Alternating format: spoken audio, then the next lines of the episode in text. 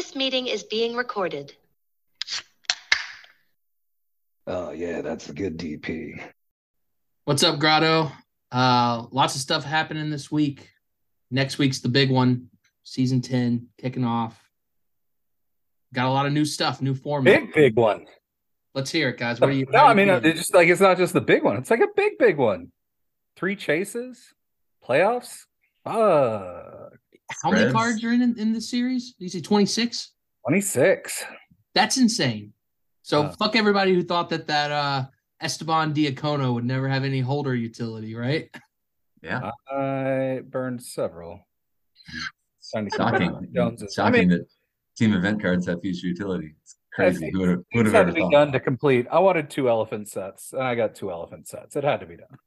But yeah, those were one of the myriad of things. My kind of happy it's not calling in the tab for coders correlated right now, because I have some nice quantities of higher numbered things that I didn't used to have. So it's quite the announcement for sure.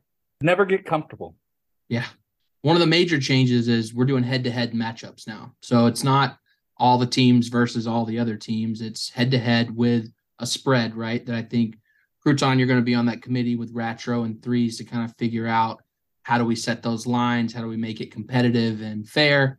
That aspect of the game, I think we're kind of beyond franchise era. This is like almost a new era in my mind. I mean, I know it hasn't been named yet, but like this seems completely different than what we were doing before. Yeah, the Vegas era, right? Season last time, it's true franchise era, since the teams and stuff. I mean, it should be fun. Theoretically, the point of a spread is that, you're setting a line such that it should be truly a pretty 50-50 proposition. So, whether it's, whoever the monsters versus the X's, and you say, wow, the monsters have, so many more inserts and so much more holder utility than the X's. Well, the point of the spread is that should be pretty much a toss-up. That's the beauty of that. It's Alabama football playing, some ECU school. Yeah. TCU. No, ECU. Oh, I thought you were saying TCU since they were, participating in the semifinal. Yeah. Purpose of a spread, I'll ask you about this. So it's to actually find one slightly more than the other, right? The point of the spread? Yeah. Does it still, because you still have to find like that?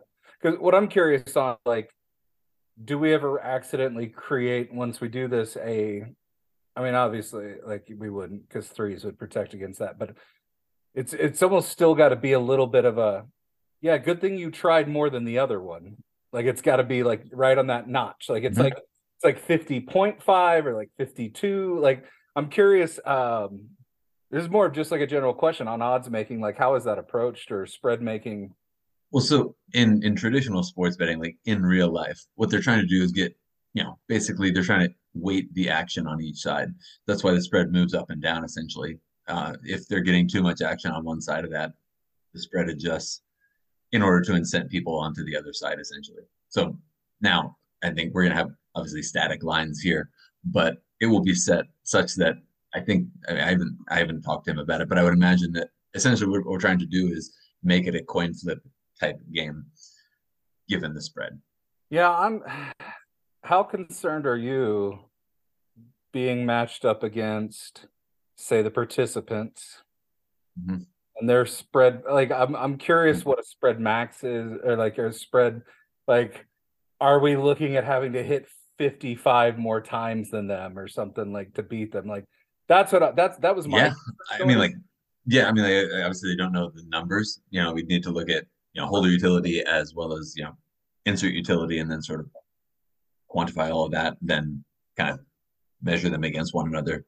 But yeah, it would look something like, like a, Jacksonville Jaguars 2017 versus the, New England Patriots. It's like about teams that pre-planned well getting hosed for a while. Like, it shouldn't be an incentive to like burn 40% of your shit up front or something like that. So what I'm saying, I'm not saying it sucks or something. I'm interested. I want to see how it starts to play out. Right? That was my concern going into the system, is this idea of like coming up with with a budget and a goal and being like, oh, cool, the first 8 weeks, that was a bad idea for you. You know, like I. Well, you know, I mean, to your point. So, I mean, just thinking through it logically. So let's say, let's use your team as an example, since you guys, you know, absolutely, killed it. You guys have a ton of inserts, tons of them, probably the most. So, you know, it stands to reason that in week one, yeah, given that, you know, you've got such a large, you know, advantage on inserts, that it will be a larger spread than it would be later in the season as you work that stack of inserts down. So, I mean, that does, you know, depends on what you guys want to do, right? But on a sports translation, I think that it almost feels like it penalizes you for working out better, right? Or doing better nutrition or whatever. So that's the concern, and I'm interested to see it in progress. Like I'm not. Yeah, I think my counter to that. Yeah, I know. I think my counter to that would be is it's not a disadvantage unless you don't use your stuff. So like, to your analogy, you know, yes, you worked out, you're in really great shape. That's only going to penalize you if you fail to show up, i.e., like don't use your inserts, because yeah. You know, so I understand what you're saying, and I'm worried about feeling obligated to use more. To use it. Be a normal. Yeah. No, we're still using. Of course. Playing, right. But it's like that. Like, oh, cool! You should have done 20% more than you thought immediately, or for a few times.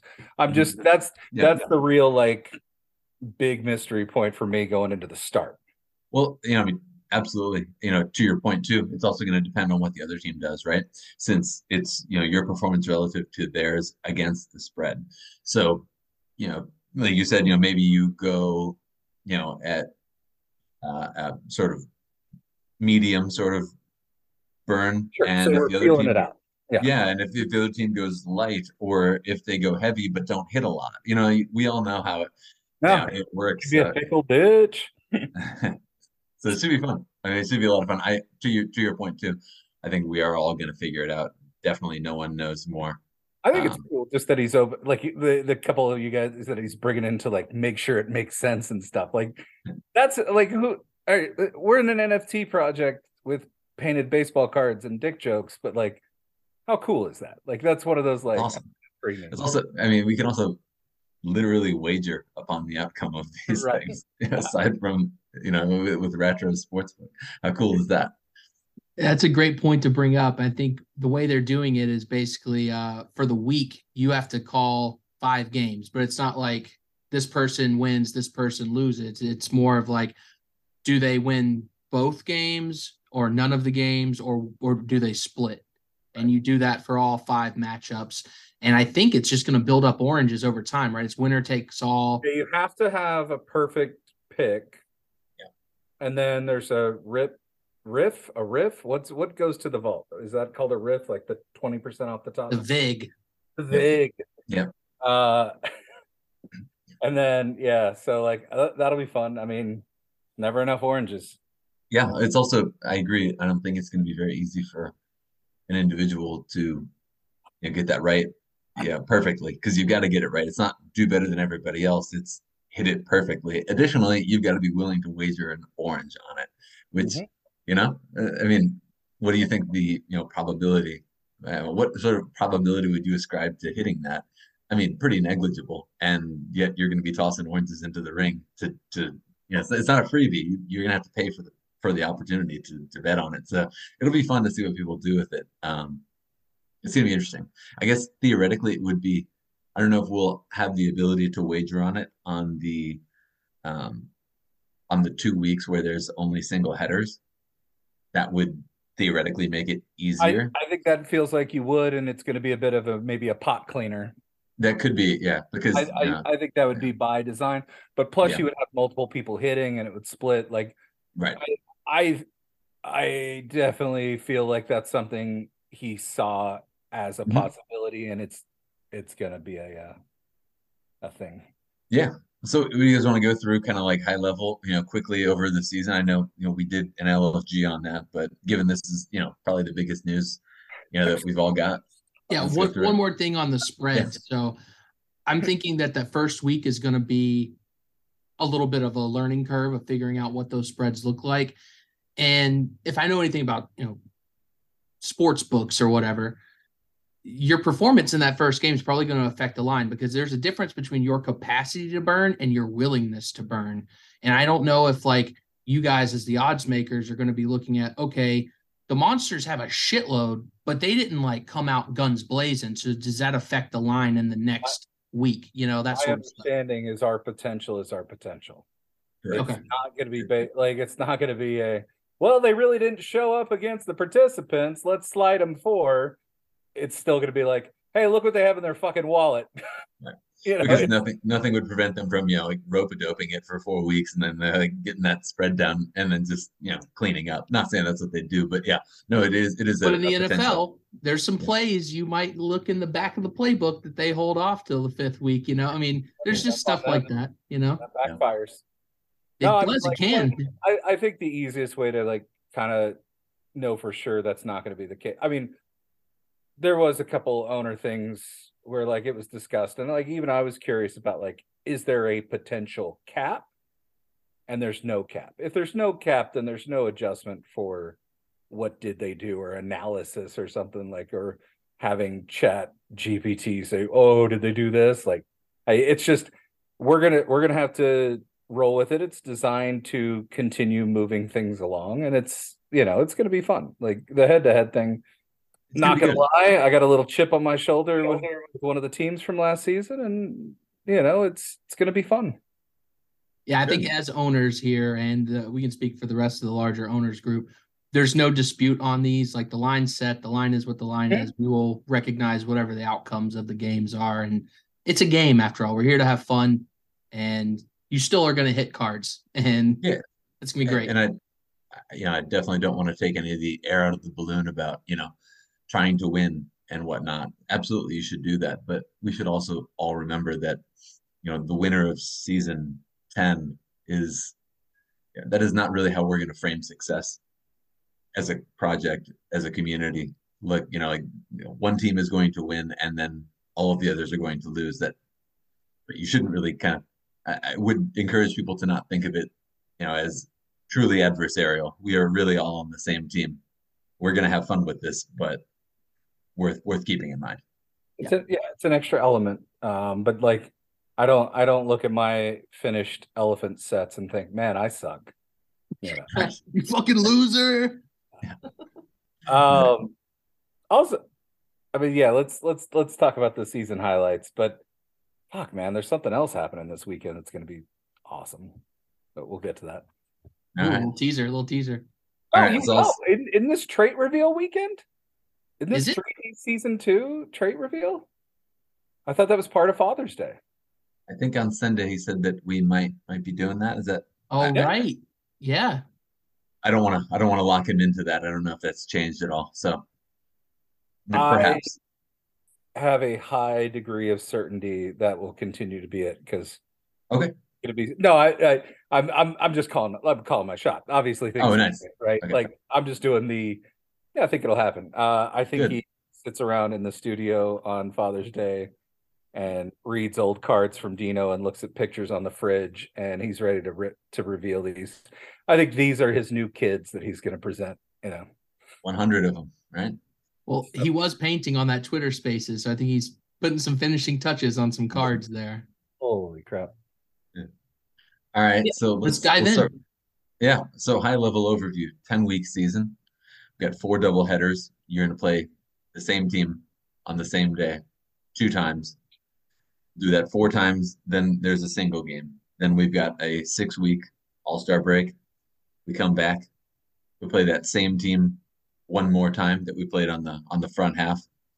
Then 4 more double headers. There's going to be 2 forms each day. You're playing the same team, like I said. You couldn't, you know, win both games. You could lose both games, you could split games. And I think that's at its very highest level. Anything else you guys want to add on that? Fun wrinkle for this year, it's not starting with 001. It can be any fucking card. So that's fun. Yes. Yeah, so real quick, I don't know if you caught this, and there was one of the days the other day I was partially out.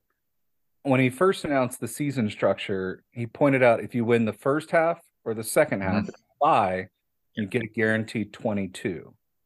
Now, what I'm curious about, do you think that's number 22, or do you think that's drop 22? I think it's drop 22. Yeah. Agreed. I almost wonder if that's going to be like number one or something. Could be. Could be. Yeah. You know, that is an interesting point. The yeah, there's a lot there. You know, Kitch, you said it. You know, this is no longer going to go in numerical order, which is interesting. I love that. Very interesting. I love it because like it makes sense. Like because you're gonna have some like.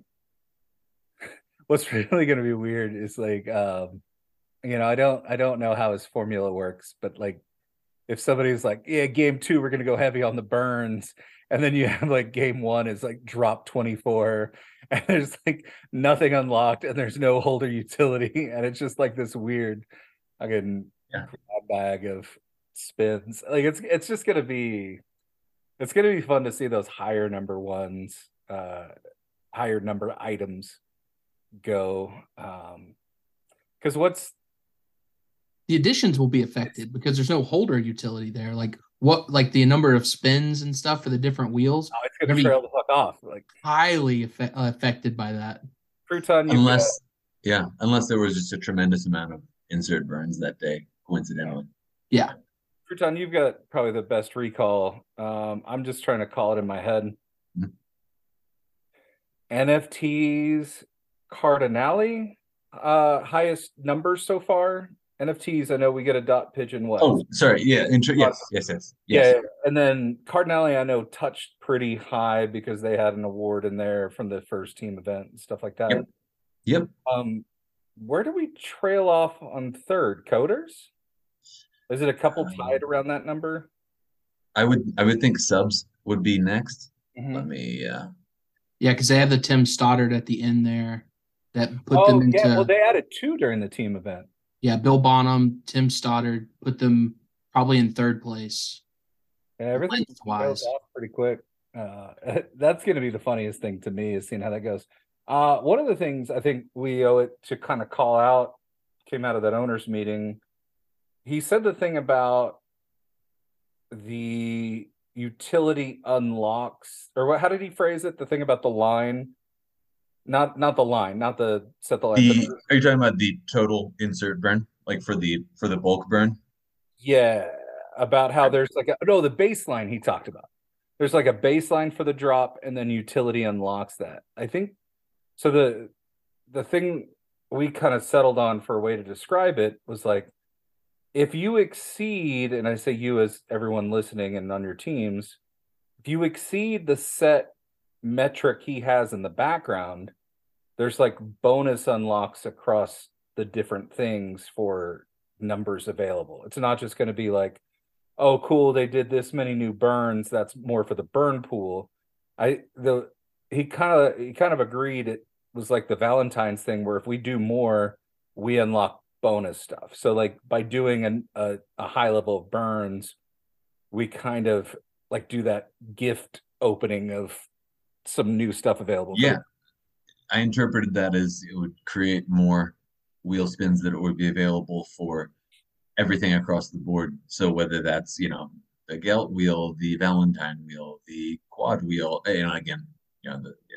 all of them. I that was my understanding as well. So that'll be an interesting dynamic. Cool to me, I'm curious to see the ranges, right? Like how these addition ranges will go, because people will, like you talked about that group think, there will be a game where, sorry, I hit my pop filter. There will be a game where everybody syncs up and just doesn't do it. And like, if we don't have those bonus ones and we didn't meet the baseline and the burns are low, like what is our potential spread here? 50, 60, I'm curious, like, how much different some of these additions will be. And it'll be like, it'll be funny because it'll be like a 24 with 130 and a 2 with 40, who knows? Like, right. It's going to be interesting. It's going to be fun. It also creates some, really interesting interplay and dynamics there as we correlate as we paint, right? Yeah, you know, whereas, you know, in Series 9, every edition minus the chases and minus, you know, the test of will was an edition of 133 to begin. Mm-hmm. It can be very different now. It's entirely driven by utility, our decision making, our actions essentially. Season 9, a base card is a base card was the lesson, right? There was the thing with, and that's at a front level of base cards are all important, because people would get in a tizzy over having number 1, and there was a couple that would have lower editions and stuff, and he was trying to show everything in the range has value.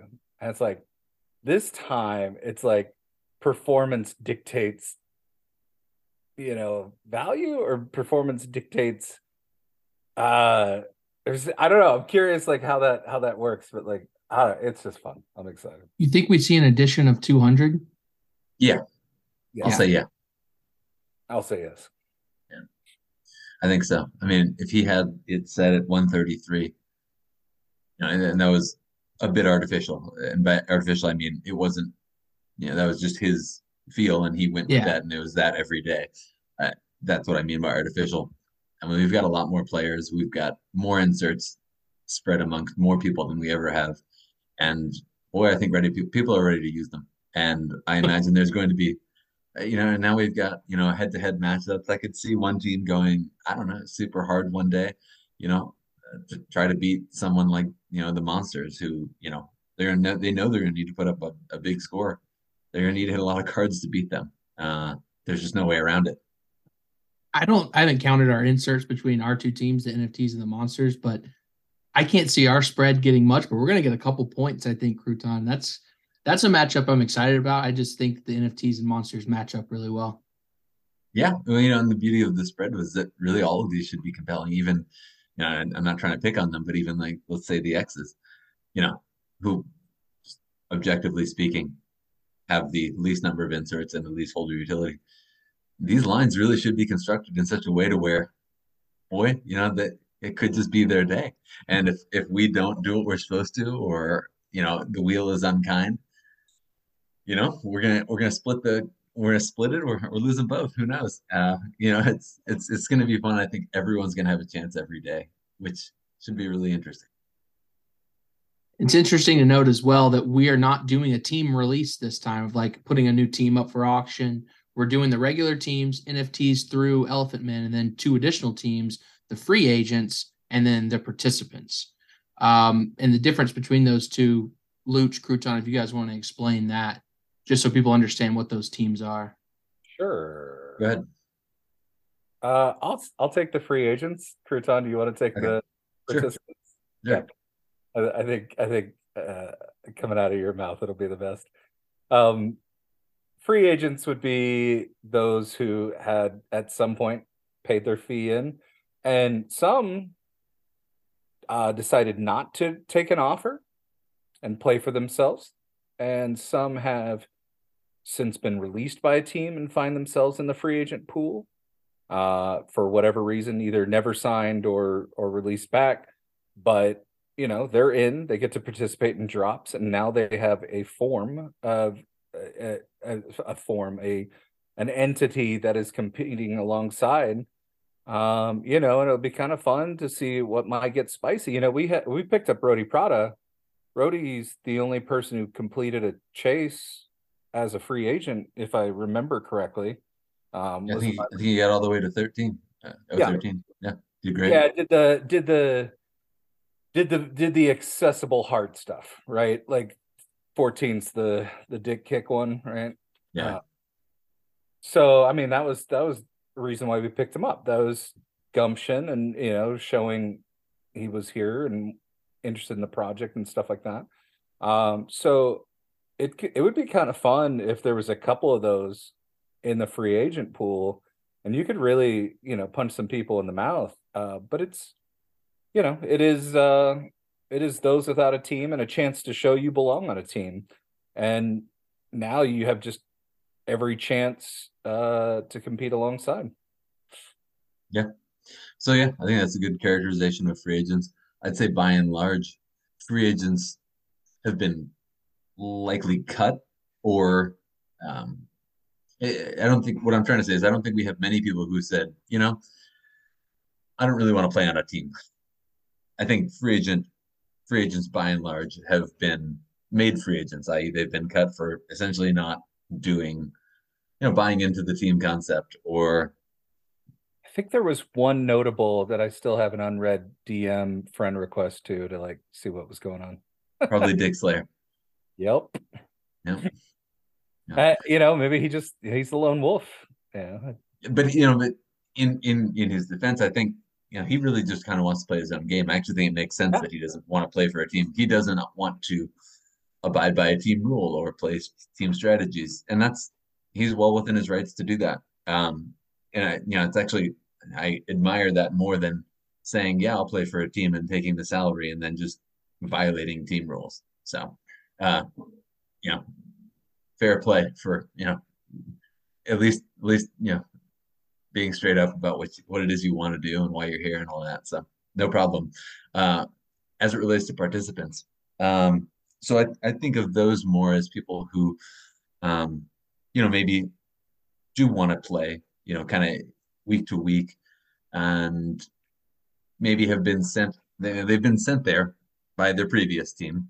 And, you know, I wouldn't exactly call it a promotion, all things considered. So there's likely a number of reasons that you were sent to the participants. And, you know, I think it's maybe a good way to, I don't know, maybe an analogous, you know, sort of, you know, thing to being sent down to AAA, you know, try to play well, try to demonstrate commitment that you're interested, that you're into it, that you can help a team, that you want to help a team. And, you know, there's a path back for you on any of the teams, not just the team that sent you to the participants. So I view that as an opportunity for people to, you know, make it back to the major leagues, if you will. And, you know, they will not, you know, have the benefit of, you know, their GMs and their ownership at all. I guess you they don't have think Ness GM's going to be involved. Yeah, well, I don't think so. I don't know. Ness Graphics, you know, we're going to find out.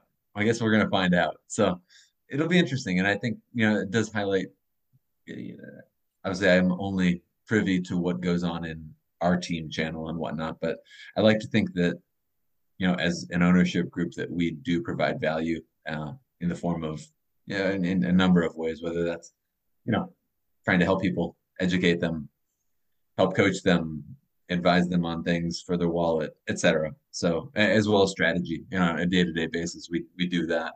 So, you know, this is another thing where I think people will, perhaps participants will, you know, won't know what they got till it's gone, sort of thing. Where, you know, now you're really flying on your own, which is fine if that's what you want. Sure, no problem. Yeah, you know, I understand that, you know, our approach and my approach and shit, the monsters approach or the subs approach, it's not for everyone. There's nothing wrong with that. So perhaps the participants is a better fit, and maybe another franchise makes sense. Yeah, it's a season in Cuba. It's a designation to AAA. It's, you know, it's a wake up call, right? Like, something I'll loop back to real quick on free agents. Like, I don't know who in the free agent pool would be listening to this and not on a team. If you happen to be and you're wondering why you're not on a team, reach out to, you know, I'm not going to put myself in front of anything. Reach out to the GMs, reach out to the owners, ask them, remind them you exist and you're locked in, and have the conversation of what do you think it might take to get you on a team if you want to. Tuesday's the deadline, right? Like before we play. Yeah, we still have a couple days to figure it out, but it's approaching. It would be funny to see Dick Slayer lead the free agents like Bad News Bears style. He could be what's the one kid that like gets added in and just starts hitting dingers. But you know, yeah. So I don't know how you guys handled it with the monsters, but I think by and large we were just straight up cutting and waiving people as opposed to sending them to the participants. The distinction being that participants earn their full salary, and that's paid by threes. People over to participants? I'm sorry? Have you already sent people over to the participants? I have one that I'm considering. Yeah, we need to find out the window on that, because like I think by before Tuesday, I think we need to lock it. I would have expected some kind of like I don't think we've kind of gotten word from up high like to actually how to do that. So I actually need to remind or to like post something in that team channel. Not that anybody on here cares, but there's a couple owners listening. Like that deadline is coming up, and we probably do need to be proactive on that. And I think that might have slipped through.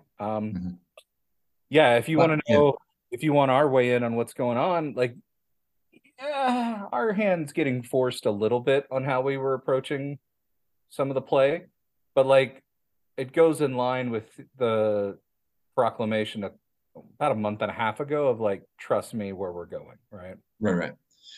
Yeah, we what I was trying to say essentially is we send a lot of people to free agents essentially instead of participants, because I don't feel that those people really should be paid a full salary by threes. I'd rather pay the 45%, make the mistake, pay the 10% for the league, take the 45% back, because the people that we were cutting, I don't really think they're really not a part of this project. I have no interest in continuing to pay them three penny or having threes pay them three penny for them to essentially sell it back to us and not give a shit. So I'd rather eat that shit sandwich now and cut them, pay them 45%. And I also think that optically it sends the right message that, hey, not good enough, thank you, goodbye. Yeah, I think I'll counter that. I certainly respect that stance on there. I think there's several times where we've made decisions based on the conditions as announced. And so I'm happy to use the small amount of participant designations to offset a little of that. Just because I think there was some upfront growing pains that I think it's fine to absorb into there. But I totally respect that. Yeah, and to be clear, I'm sorry, anyone who has been cut from the NFTs, as in they're now a free agent, I can assure you they're not listening. I can assure you they don't give a shit. And I can assure you that they absolutely don't need to be on the participants. They're not going to come back. They've earned this many times over, is what I'm trying to say. No, I'm talking about the hit on the salary, like who's like the pay and a half versus the. Right. I'm just saying, I think there's a couple times where we've been affected by the best foot forward overall, and I'm okay letting this pool be used for that. Threes is paying it though, right? Yes, or the league or us, or but like that's what I'm saying though, like there's things that have been changed and things like that it's we signed up with a different idea of how things were progressing, right? Like so like it's not a I don't think it's a monumental amount. I and plus participants needs players, so we'll send them a couple. Was it said whether or not all participants had to be declared before season starts, or can you send them down to AAA after a bad game? We just need to find out. I think the rosters are set on Tuesday or whatever, and like that is your roster unless you add someone during the All-Star break, right? You can do cuts through the season, but the roster's set. Yeah, and like on the ads. So well, that kind of brings us around to the other big change in this season, which is. Got to burn a participant token or something from the Madness contract, or pay 100 TES per week to participate. Right. With that change, do we anticipate free agents or participants to pay that entry fee to even be competitive against other people? Like, how do you set a line on a team with three people that are willing to pay for it, Well, I mean, that's simple. It's still whether or not they choose to enter the overall. I mean, the denominator is the same. Like the denominator is what it is now. If they all, didn't, get in their car and drive to the baseball field and show up to play the game, can't help you with that. So the spread will be, I imagine, calculated and computed off of their theoretical, opportunity, what they could use. And obviously, if you don't pay the 100 TES or burn something from the Madness contract, you are unable to participate. You're unable to claim holder utility. You're unable to put yourself on the wheel in any capacity. So yeah, you're going to take an L on that one. And you know, that's also, that goes for teams as well. If you've got a team and, you know, say you got a guy with holder utility and inserts, and he either doesn't choose to or misses the form, whatever, it's still going to count against you, and he's not even on the wheel. So it's particularly, you know, painful if you've got guys that are not showing up for the game. I could see someone on the participants or the free agents team kind of stepping forward and being like the leader of those groups and trying to rally everybody up to be like, hey, let's fucking burn this shit, or let's pay, let's get this going, because they're going to have a very good spread advantage. So if they do show up, it could be a punch in the mouth situation, right? I'm just envisioning something scary where like only 2 participants are playing against the NFTs. They got a spread of 50 or some shit. We have a bad wheel day or something. I don't know. And we just don't meet that 50 threshold and lose to 2 individuals. Not that I think threes would let that happen. I think something would be affected in some way there. I think you'll find that it'll wind up being a case. I'll just make a prediction up front that a decent portion of the people in that pool, whether it be free agent or participants, will have a decent level of holder utility, but they will not have a decent level of burns. And they also, the line is set before the participation is set for the week. So they might have the ability, holder utility-wise, to pop 50, let's say, and only 2 of them pay the gate to even get in the drop. I'm not super worried about it. I think we're looking at 1 or 2 games in the season where maybe they do get their stuff together, but I'm not worried about the line serving as a juggernaut to serve those groups, because I'm willing to bet the commissioner has it in the interest of the project to make sure that's not how this mechanic is designed. I agree. I think they'll get smoked. most games. That was my nice way of saying it. Yeah, I think they'll get smoked because, like you said, you know, there's going to be people like, you know, Bowsy, you know, etc., others who have, you know, pretty substantial wallets, not necessarily inserts, but holder utility, things of that nature. But I mean, there's a 0% chance that he's going to pay 100 TES.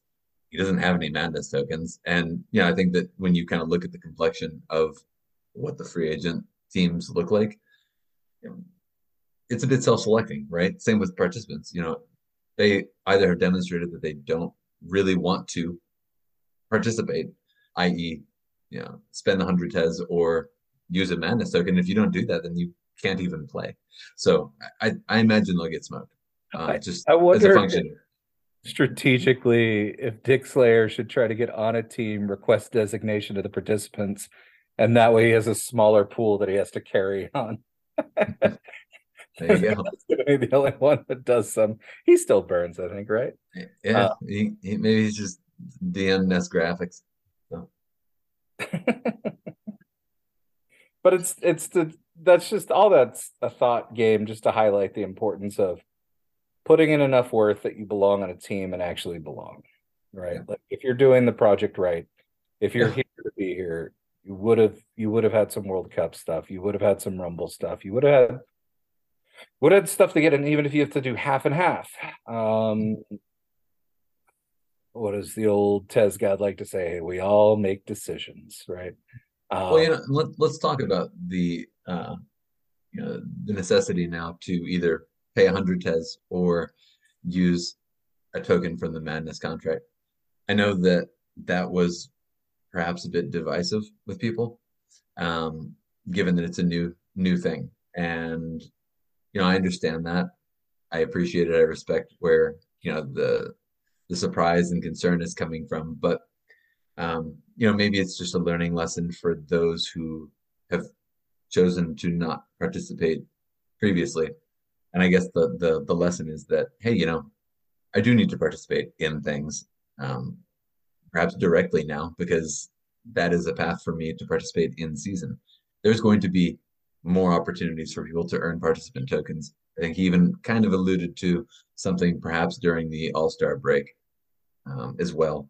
And additionally, you know, we've had, I don't mean this in a condescending or chastising way, but, you know, there have been a lot of ways to earn them, whether that was World Cup, like you said, Rumble tokens.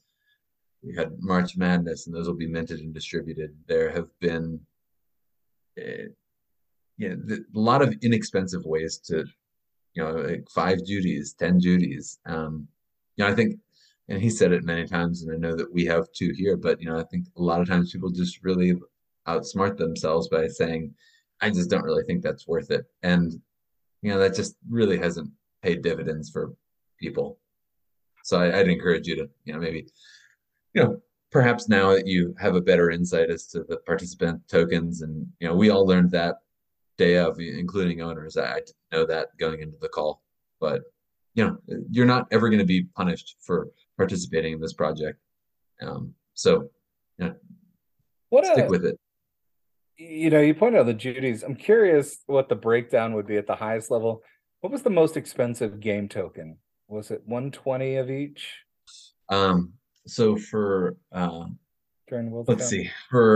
for March Madness, it got up to sorry. I'm strictly talking World Cup.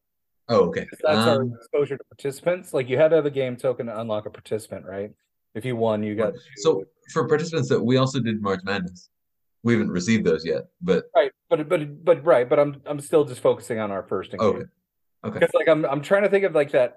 There's some levels where 100 TES is kind of a deal here versus absolutely participant was on those higher level. Yeah, so that's where like liking the art comes in and kicks you in the dick, where you're like, I want to keep one of each, and all of a sudden like those 8 you've got in the stock are like, I've got a full set. I'll tell you right now, I'm going to be giving 100 TES every week. There's no way I'm burning those. I don't want to talk anyone out of using your utility or burning those participant tokens away. I just love that fucking series too much, and I want the whole thing. I went out and rebought them for way more than 100 TES in a couple of cases to complete it. So TES is 72 cents right now. Go buy 1,000 TES for $720 USD, and you're set. And, you know, not for nothing, Threes does a lot of fucking work for this project, and we don't pay him very often. So I feel honored to give him, you know, 1,000 TES to allow me to play this game for 10 fucking weeks, you know. And you know, the primary sales he's getting off the base cards are coming in 3P, which your salary should easily cover for the most part. So it's not like that's coming out of your pocket. So this is our chance to pay the mastermind behind this for doing all the legwork, for making this a real project for us. So I have no problem paying that week to week. We've talked about it. I think he's even. When has paying him directly ever seemed like the bad choice, right? Right. Well, but, and you know, there's also at the same time he loves to go like, well, you should be using this utility. He covers both sides. But like, when would giving Threes some TES be the wrong choice? Right. Absolutely. Yeah, and but you know, to those who do want to use it, that is good too. There's absolutely nothing wrong with that. You know, you buy your inserts, which is also how he gets paid, and you use them and you turn them into participants or whatever you turn them into. And if you want to use them, absolutely you should. And that is good for holders. That's good for everyone who owns participants. That's good for the project. It's so yeah, I know no one was saying otherwise. You don't know if it'll come up as a bonus thing in an event. Did you burn a participant in season 10? Because, you know, that's part of the thing. Like, it could be a thing, you know, like right. Might make sense to do some of yours in TES and some in participants to cover your bases strategically. It's true. I mean, you know, we've seen go out and get a double. We've seen things like, you know, what Luch said, what he described there happened before, you know, when we burned our 3 friends for the 014. You made me think of it the other week. I was thinking of your example from what the fuck the other week where you were like, no, fuck. Yeah. That's why I did it for Pepe. I was like, well, fuck it. I may as well burn 3 because, you know, that's me. You know, it's smart. Like, that's what we're supposed to call out here, right? Yeah. How much did your ears perk up when you heard All-Star break? What do you mean? Strategically in our holdings. Go on. What do you mean? Is there anything special around All-Stars? Yeah, well, that's fair. Yeah, perhaps we see something with that. Mm-hmm. Has been a year, right? Yeah, and he did mention that they were undervalued. At the same time, there was a quick bit where I kept being like, oh man, I'm gonna grab a couple more of these nifty Gateway All-Stars, and then I'd turn around and be like, damn it, Tez had dropped enough where that was a sub, you know, or something like that, where like, you know, there's always a Sophie's choice, right? But right. I do think the time's a coming that we see a little heat on those nifty Gateway All-Stars. Yeah, it's entirely possible. You're right. That would not be the craziest thing in the world, right? No. Just throwing it out there. I'm not going to ask you to dig into how you would approach it, but I did want to. Like, our diligence on here does have to be highlighting that there is an all-star break coming. Yeah. So let's see what other things I wanted to cover. So 18 public drops, not sequential. There's going to be 3 6 card chases. I don't think we've spoken to that today, have we? No, that's fucking wild. Yeah, it is going to be interesting. He was also a bit cryptic in regards to how that would be numbered. At least I felt. I don't know if you guys felt that way. I didn't feel like we get like a great answer on, you know, so will that be 007? And if anything, I feel like he said, I don't think it will be. No. Yeah, I agree. If anything, I feel like he said no. So yeah. I don't know what that means, though. I don't know. It could be drop 7, but it might be numbered 012. Well, yeah, I mean, or it could be, you know, like, you know, 23, 24, 25, for example, or something like that, where, you know, like all three are. I don't know. I am purely speculating here, but yeah, he didn't. He, as I listened to it and tried to read the tea leaves, didn't seem to me like it would be 007. I also didn't get the impression that he was going to spin the wheel and that was going to be the chase card. Didn't get that impression either. So it'll be interesting to see how that plays out. A deliberate part of the.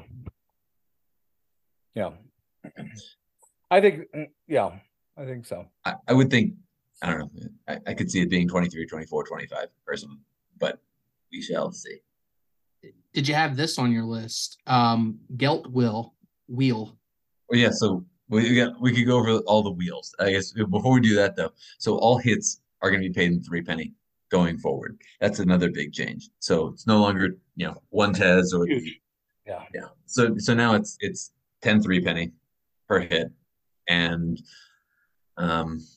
you know, team salaries will be paid. You know, you'll get your first half before the, you know, week one basically, and then you'll get your second half. I imagine right after the all-star break, so that you're, you know, able and willing and prepared to pay for hits as you get them.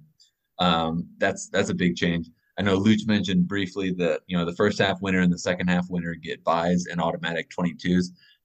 I don't know. I wonder what happens if the same team wins the first half and the second half. I didn't ask because I don't think that will probably be terribly likely. But, you know, that'll be interesting. Maybe they get. I don't know. I don't know what happens then. Maybe the second place team or wheel. I don't know. I don't know how you determine. See, let's talk about all of the wheels that we know of, right? So, Kate, you mentioned the Gelt wheel. So the way I understood that was that the magic number that we're trying to hit is 33, and there's 6 ways for you to achieve that. It's almost like stacking. Yeah, I know we've done some events where you stack Valentines, but you were only able to stack, you know, in a certain way one time. And by that, you know, so for example, you could use 33 ones, or you could use, you know, a 25 and, you know, fill the balance with ones and then other permutations. But you can't do it. You couldn't do, you know, 33 ones several times, for example. And if you do all 6, you get a 7th bonus slot on that wheel. That's pretty interesting. It's the first time we've seen a specific use for Gelt. And yeah, I mean, I haven't actually looked too closely at what everyone has, but boy, I know a lot of people can make the 33 ones, but I did some math. I think it was like higher denominations. Not a lot of people can do that. It was going to be like 8,000 or something Gelt overall value if you did all the drops. Do you plan on getting 7 slots on every wheel, Luke? I'm not going to talk about that level of strategy with you, Kitch. I tried. Shot my shot. I'm kind of screwed in the GELT world. I fear that my 500 GELT is going to have to be broken down, or I'm kind of not going to be GELTing. So I got to figure out what I'm doing with that. I'll go in team first and figure out what we can do there. You know, sorry, I'm not reaching out. Not yet. Yeah. But, you know, it's actually interesting. So, you know, last week we talked about how you use the 425s, right? Yeah. And so, like, even now, like, we see, like, oh, shit, definitely shouldn't have done that. Yeah. Right. Because, like, you know, like, those 25s would be useful as it, you know, pertains to you using a 25 and then a 5 and 3 ones or whatever. Yeah. Or like just all ones or whatever. So to be fair, on a couple trades I made, you know, I overspend the singles to get those opportunities, and some of that gets burned out and stuff. So there's some leveling, but yeah, absolutely. There's a reason for everything, right? Like, so that is going to be an interesting wheel for sure. I don't think we're going to see a lot of slots, you know, a lot of names. I don't think a lot of people are going to be able to do a lot beyond the 33 ones, and I don't know how much of an appetite there's going to be for them to just toss those into the specific GELT wheel. Yeah, that's what I was going to bring up. Yeah. How many people do you think? I mean, so the way these wheels are balanced out, do you think if you don't have a lot of inserts, all you have is GELT, are you better off burning that GELT or playing the GELT wheel? You do both, but. Yeah, dribble a little on both, you would say? Well, I mean, I would definitely, if I, let's say I had just a shit ton of, you know, one GELTs, I'd for sure do the 33 in the one, in the GELT wheel. And then I would, you know, do whatever I wanted to do on the balance in the just general burner wheel. Historically was burn wheel like 1 in 19 or 1 in 21 or something close to that. Are you talking about how many inserts you had to burn to hit a base? Like your odds, I think, like just... the range of it. I think there was something where it was that that might have even been like swipe percentage or something like. Yeah, I think burn percentage is.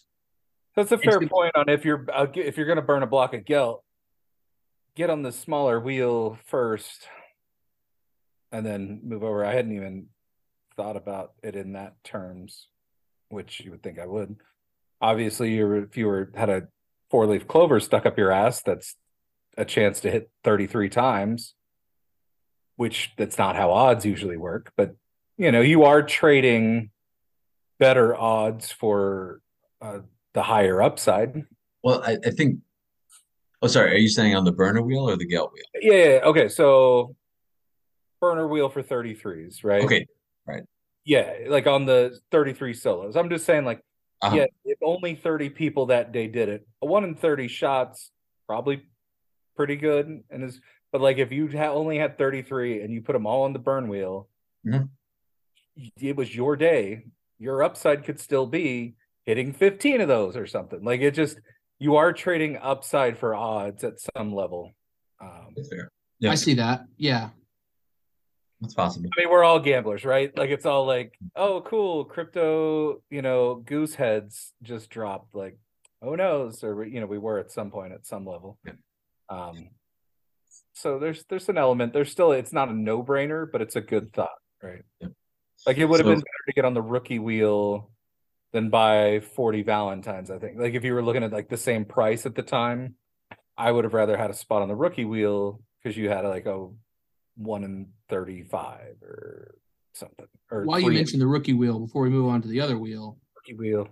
There's only like 9 rookies or something this time that are going to be distributed, a pack of rookie cards. I'm not sure how many he said. He might have mentioned it. That'd be a lot of them. Yeah.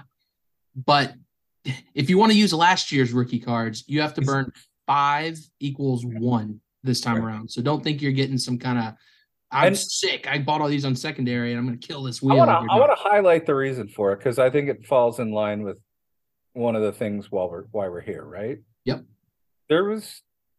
Certainly. And like, look, I definitely said, hey, I want to buy one of these and kept an eye on the market. And but at the same time, when I would see people saying like someone jumping in on them and saying, hey, you want to trade it for this? I was like, immediately like, don't fucking let those go. Like I immediately set up a internal moves in our team needed to go through me first. not as a I want to snipe in, but like a don't take advantage of the new people thing. It was a, there was a lot of new people in teams at the time. And so, you know, Three's adequate or correctly pointed out, people I think were misguided a little bit on their rookie holdings by some people that it's shaken out a bit. But like someone sitting with three of last year's rookies that they coerced off someone who was trying to learn the game shouldn't hold the same value as someone who's joining the right way and we're playing again. Agreed. We don't want to dilute new guys, first of all. And then, same on our team. Yeah, I really like that rule, even though like older stuff's supposed to have better utility, blah, blah, blah. Like, yeah, I wouldn't let people trade guys on our team for rookies either. Like if you, I have bought two, but I bought them just for collecting sake because I want them. But same. Yeah, and I also, even if they were 1-to-1 here on the wheel, I wouldn't be personally putting them in because, you know, really the way, first of all, Kitch, he said 10 rookie cards this year. So you could use one per drop day if you wanted, because you can use a rookie card to substitute in for a Madness token or the 100 Tez, but then you wouldn't be on the rookie wheel. So, oh, wow. So you can use that in lieu of your 100 Tez or Madness. That's huge for a rookie. Holy shit. Yeah. But there's other ways to play it. Yeah, I mean, I probably wouldn't do that, though, if I was a rookie, because the fact of the matter is the very best odds of hitting on the wheel last season were on the rookie wheel, which makes perfect sense because those people, generally speaking, and by and large, don't have tremendous holder utility or insert power. So giving them, essentially letting them play in the shallower end of the pool, so they're not going against, you know, Blue Orgy and his, you know, millions of inserts, or Luch and his tons of inserts, or me and others. So I think it's really good that there's a high path to them having some success, having some fun, building some holder utility, maybe getting in the mix for some chases. You know, that's really all. Yeah, you hit one base card, that's worth way more than 100 Tez. So just pay your 100 Tez or burn your participant, use your rookie token to get on the wheel. What the holder base is going to be of base cards going forward. Like we're shaking out a lot of the flip it today. I'm comfortable saying in our team channel, you know, I put it out there. Hey, yes, you can use these for entry into drop day. I would heavily encourage you to find a different way to do that. And luckily, our couple newer people that should qualify came in last fall, and did do World Cup, and I'm hoping they still have a couple other things to work around, or maybe even Tez or whatever. I also, like, following this conversation, like, to your point, I'm going to mention to the people who've been here, even if you shake a rookie loose, like, please don't enter that wheel. I want one, because whatever the piece is, it's going to be hard to get. You know, it should burn down. Agreed. If you are going to but I think if you're smart enough to listen to this pod for the project, stay out of the fucking rookie pool if you're not a rookie. Everybody can do their own thing, but like just looking at it as the only odds thing, like it really is the I think it's plenty fine to look at that and say, let them compete in the gamesmanship and figure out their leg up. Because there's a lot of older stuff that's weighed against them right now with the new entry requirements and stuff like that. Absolutely. And you know, I know everyone's different, you know, like, but like if you've been here for a while, you know, look, you've got the holder wheel, you've got the burner wheel, you've got the gelt wheel, you've got the orange bidding, you've got Valentine's, you've got the threesies, Gen 1, Gen 2, you've got quads, maybe you're a 33, you know, just, I agree. We've got other wheels. I agree. I would stay out of the rookie wheel if you are not a rookie. If you do manage to shake them loose or whatever, you know, I think it's, I agree. I think we're all pretty aligned on that where, you know, that really is we want rookies to succeed. I know I do, you know, regardless of what team they play for, you know, we should all want rookies to come in, enjoy success, have fun, learn, grow. And then in series 11, you know, they are, you know, helping usher in the next generation of rookies. And, you know, they don't, now they've got, you know, all that kind of stuff that, or, you know, some of that stuff that we have, and now they're able to compete. I'm really excited that the rookie pool is smaller for those, because there was, what, 360 or whatever, and it was really easy at that point with that pool that big to say, if I keep four of these and use them or something, like, whatever, you know, there was just a large quantity. Now it's going to be a very important piece of their first season. I obviously, lower number holds more value, blah, blah, blah. But I mean, it really helps that be their game for it. So, and like you said, like, regardless of team, like, there was a couple people we wanted to make sure found a team, and they did, you know, and I want to see them hit, because I want to see them see what we saw a year and a half ago or 2 years ago or whatever. Yeah, you'd say if the rookie cards are played correctly, that should be an addition of 5 by the time this season goes over. You know what I mean? There should be really not a lot of those left, because I feel like that's what he was trying to teach us from being the 5-to-1 thing. It's like, you should have used these in the season that they were made for, because that's when you're going to get the utility for them. That or, you know, collecting for collecting's sake. But, you know, you probably don't need 10 of those things, right, because really their utility is for this. So, you know, if you want to hang on to one, you know, God bless you, more power to you. But yeah, I wouldn't like pocket 7 of them thinking like, boy, you know, these are going to compound on me, and then I'm going to like run the train on the rookie next season. It ain't going to happen. Yeah. I also want to kind of level set an expectation of like a first season wallet. Like, it sucks if you don't get the thing, right? But I know we talked about it before. You know, my first season where I was there at the start of it and doing burns, I hit on 3 or 4. Same for me with X's. Not a lot. I don't even know if it was that many. It's tough. Yeah. Like, that was I didn't do great my first season either at all. Yeah. Even when I had submits or something, I didn't actually complete the whole I didn't get the award card. Yeah.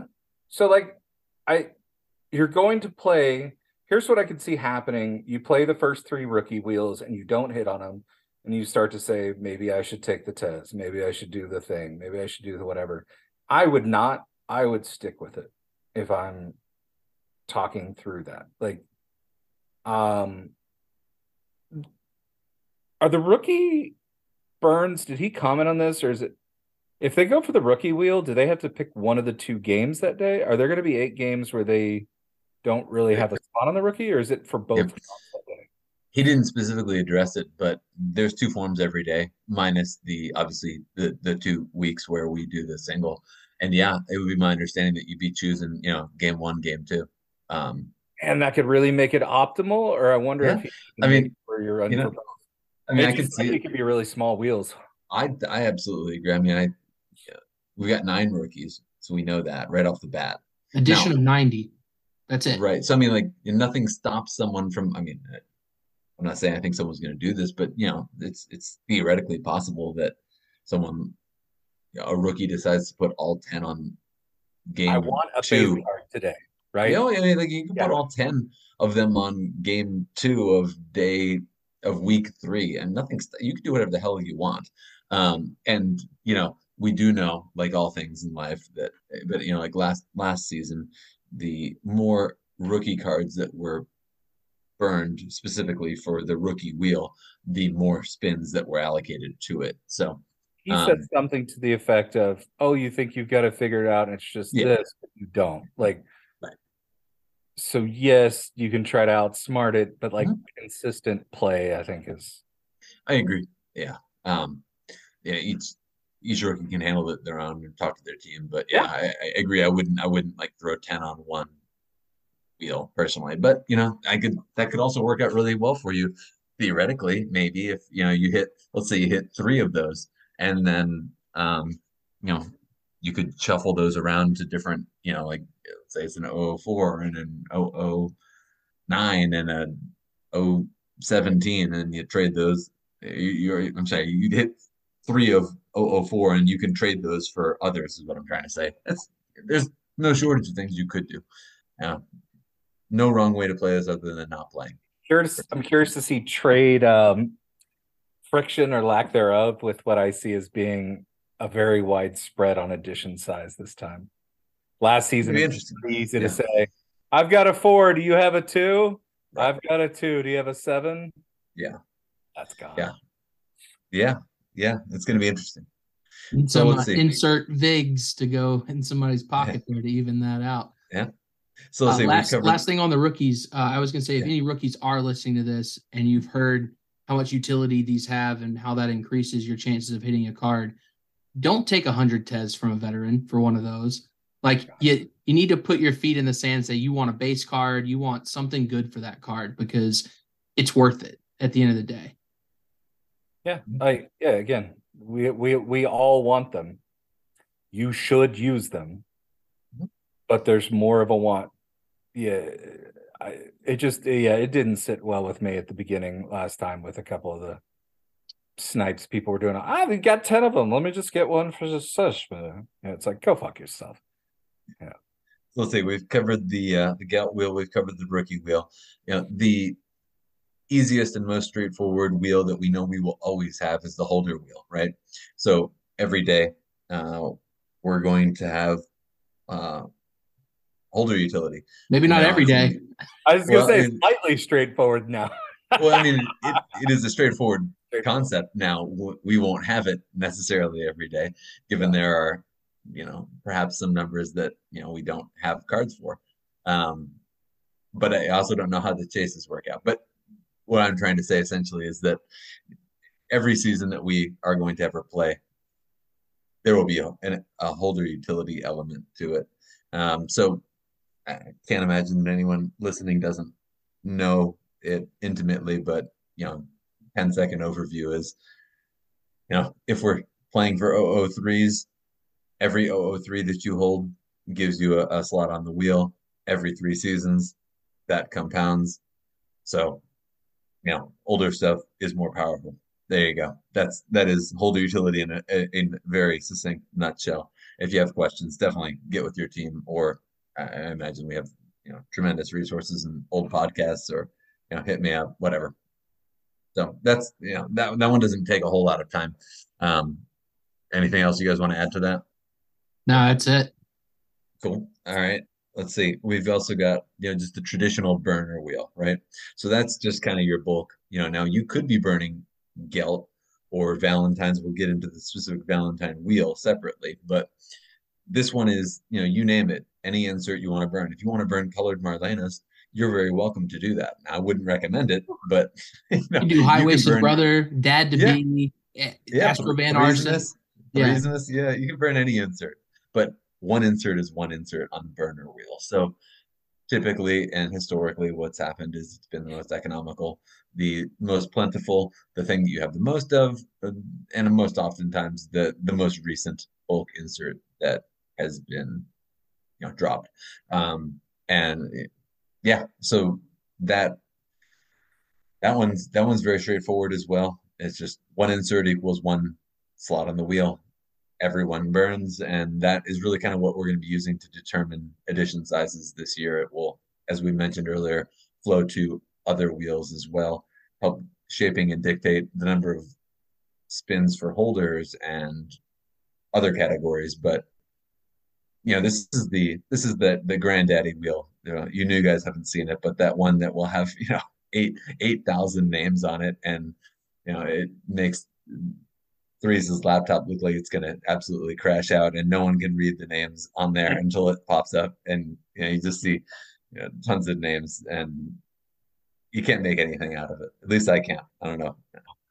All the colors together look brown. It's just a brown wheel. You can't see any delineation between the pie slices. It's great. You can't possibly see like, oh, I was one tick away from it being me. You can't read anything on there.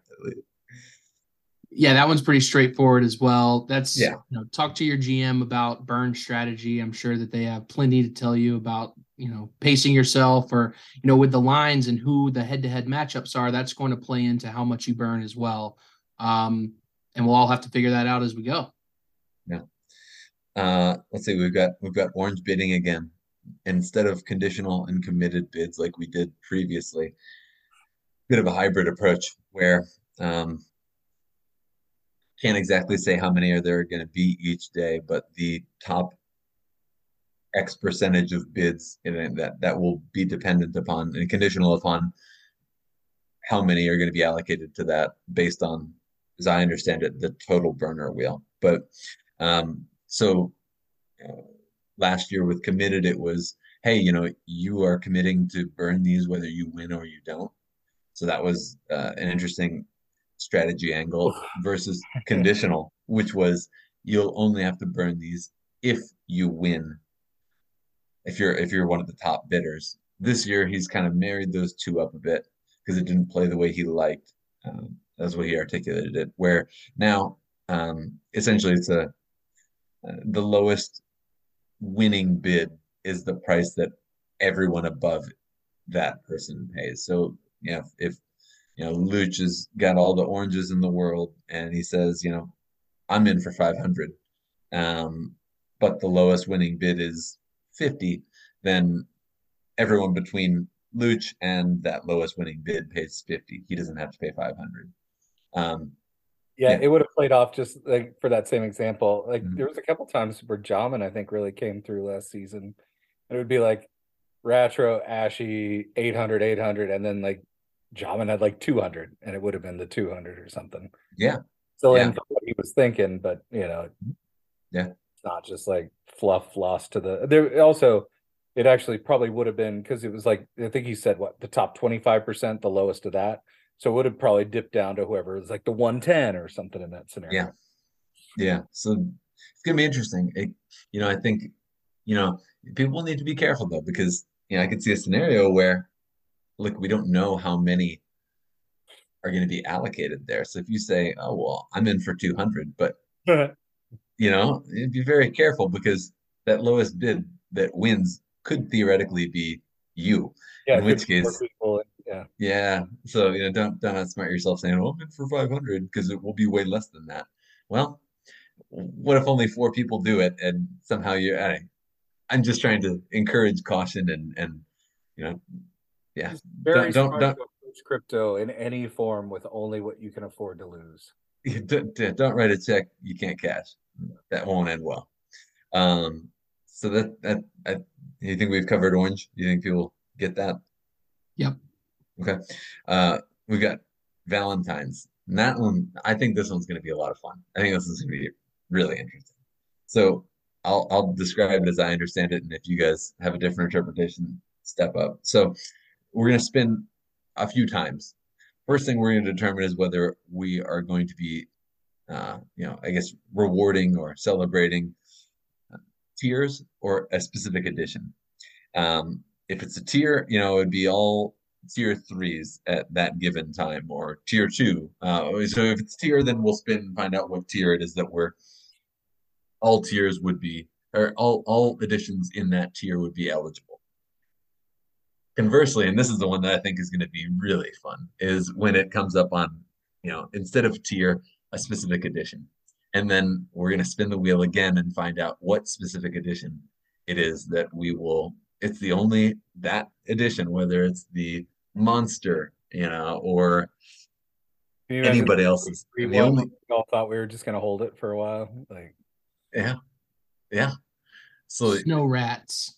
Yeah, could be snow rats, could be Ratros, could be any of the editions, and that's going to be very interesting and fun to me because the dispersion and holder composition of each unique edition is so varied that for example, let's not forget how they were minted and distributed was that if you bought an entire sheet, there's going to be far less distribution than if you bought one sheet. That was your whole sheet basically, and then the only other people that got those were stackers and depending if they hit a hot square or a Super Bowl square basically. Whereas if you were in for 10 or 5 per sheet, he basically slammed all those together, in which case they are far more equally distributed.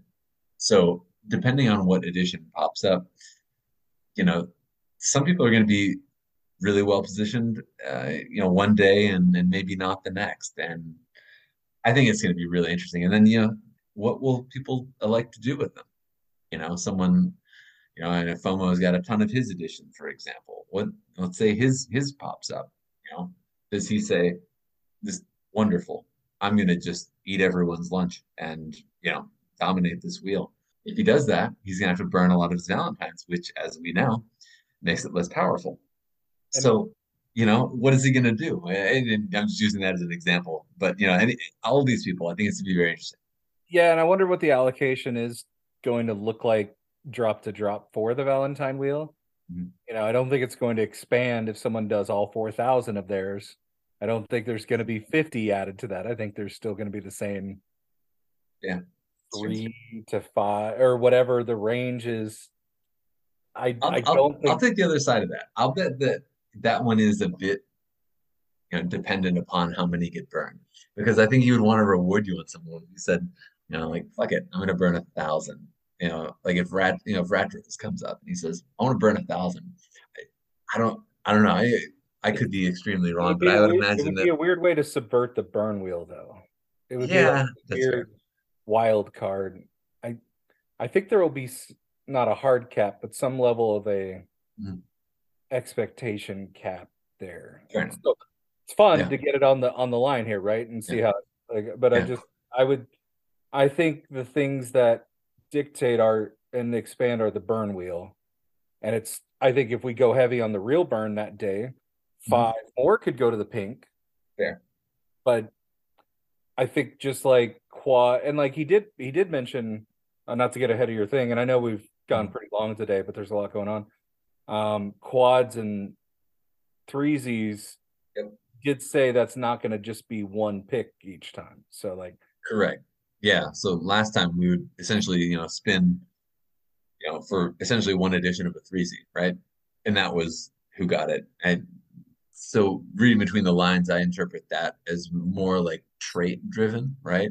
Like I would imagine he, you know, spins the wheel and it's maybe series 2 through 8, let's say, for example. And it's, you know, let's say it comes up on, you know, series 2. It could be everyone with the series 2 trait is on that wheel. And hypothetically, I don't know, I'm just, he was basically saying it's not going to be one person who wins based on one threesies. So I would imagine it's more trade driven. What do you guys think? Yeah, I mean, with the threesies thing, he said that it could either be, you know, today might be Gen 1 or today might be Gen 2. And then he said Gen 1 and Gen 2 every day. Oh, they're lumped in together. Okay. No, they're separate. So I mean, there's two separate spins. He didn't say how many spins, but he said there's an allotment for Gen 1 threesies and an allotment for Gen 2s. Okay. I don't know if there's anything funnier than Kitch's face on the, there's two separate spins, and like seeing the real time that like the math gif of like, you know, all the like numbers and stuff circling around. Like he really did just hit like a different universe for a second. I'm like, I haven't even smoked today. Trying to figure this stuff out. It's glorious, man. Like I don't know why it caught me like that. But. So we don't know, right? It's just saying like holder utility on those. I think is going to get rewarded more than it's, you know, like, people are going to go like, oh, why didn't I get another quad? One, they've never been that easy. Two, you had a chance. Like, yeah. So with the Valentine's thing, are we spinning the wheel before the game or before the day of the event to know what we're burning? I think we'd know on the form, right? Well, you know, I think it has to be before also for calculation of the spread, right? Because I don't know, you know, for example, you know, let's say Luch's Valentine. Let's say it's monster came up, right? Yeah, yeah. You know, you are adds like, an element to my hell yeah, because you know you got way more of those than anybody else. Sure. So I would think that would be, you know, like something that's done. I don't know if it necessarily be announced. Perhaps I don't know, but I do think that it would be known at least for the purposes of making a spread, setting a spread. Yeah. So I think that one's going to be really fun. Personally, I don't know. I think that's probably the wheel that I'm looking most forward to because I think parts. That a lot of moving parts, and I think it'll be really interesting to see because, and I really think the fun. It's not going to be as fun on tier, although I don't know, we'll see. But I I'm really looking forward to hitting a specific edition and then just seeing what sort of madness goes down based on what edition it is, who's got it, what they choose to do. I think there's going to be a lot of unknown variables there that will make it really fun for everybody. Speaking of madness and unknown variables, what's happening with that wheel this time? Because we used to have a madness wheel that it would kind of roll over. He's just nixed that completely, or has he reworked it? No madness wheel. Yeah. For now. The last thing, sorry to loop back on the Valentine thing, one thing that pops up. Most of our rookies, there's a couple newer ones, great, but most of them were here for Valentine's. And even if this wasn't a giant splash for him, it's a chance for him to have a day or two where they've got a decent shot at playing that wheel heavier or something. So good point. I think it'll be something fun to see some leg ups for people there as well, depending on how the pick on that goes. Could be still rat 5 out of 10 times, you know, who knows? Yeah. I think it's a good example too of how he is so conscientious and thoughtful about not skewing this towards just, you know, mega holders and whales every day, where you're like, you know, hey, if it hits an edition that they don't have, or, you know, it could be your day every day. Pretty fun. Yeah. And then, yeah, I think the last thing is quads, right? So, in, you know, he also kind of insinuated that it was going to be less, you know, like, hey, this specific edition wins it today.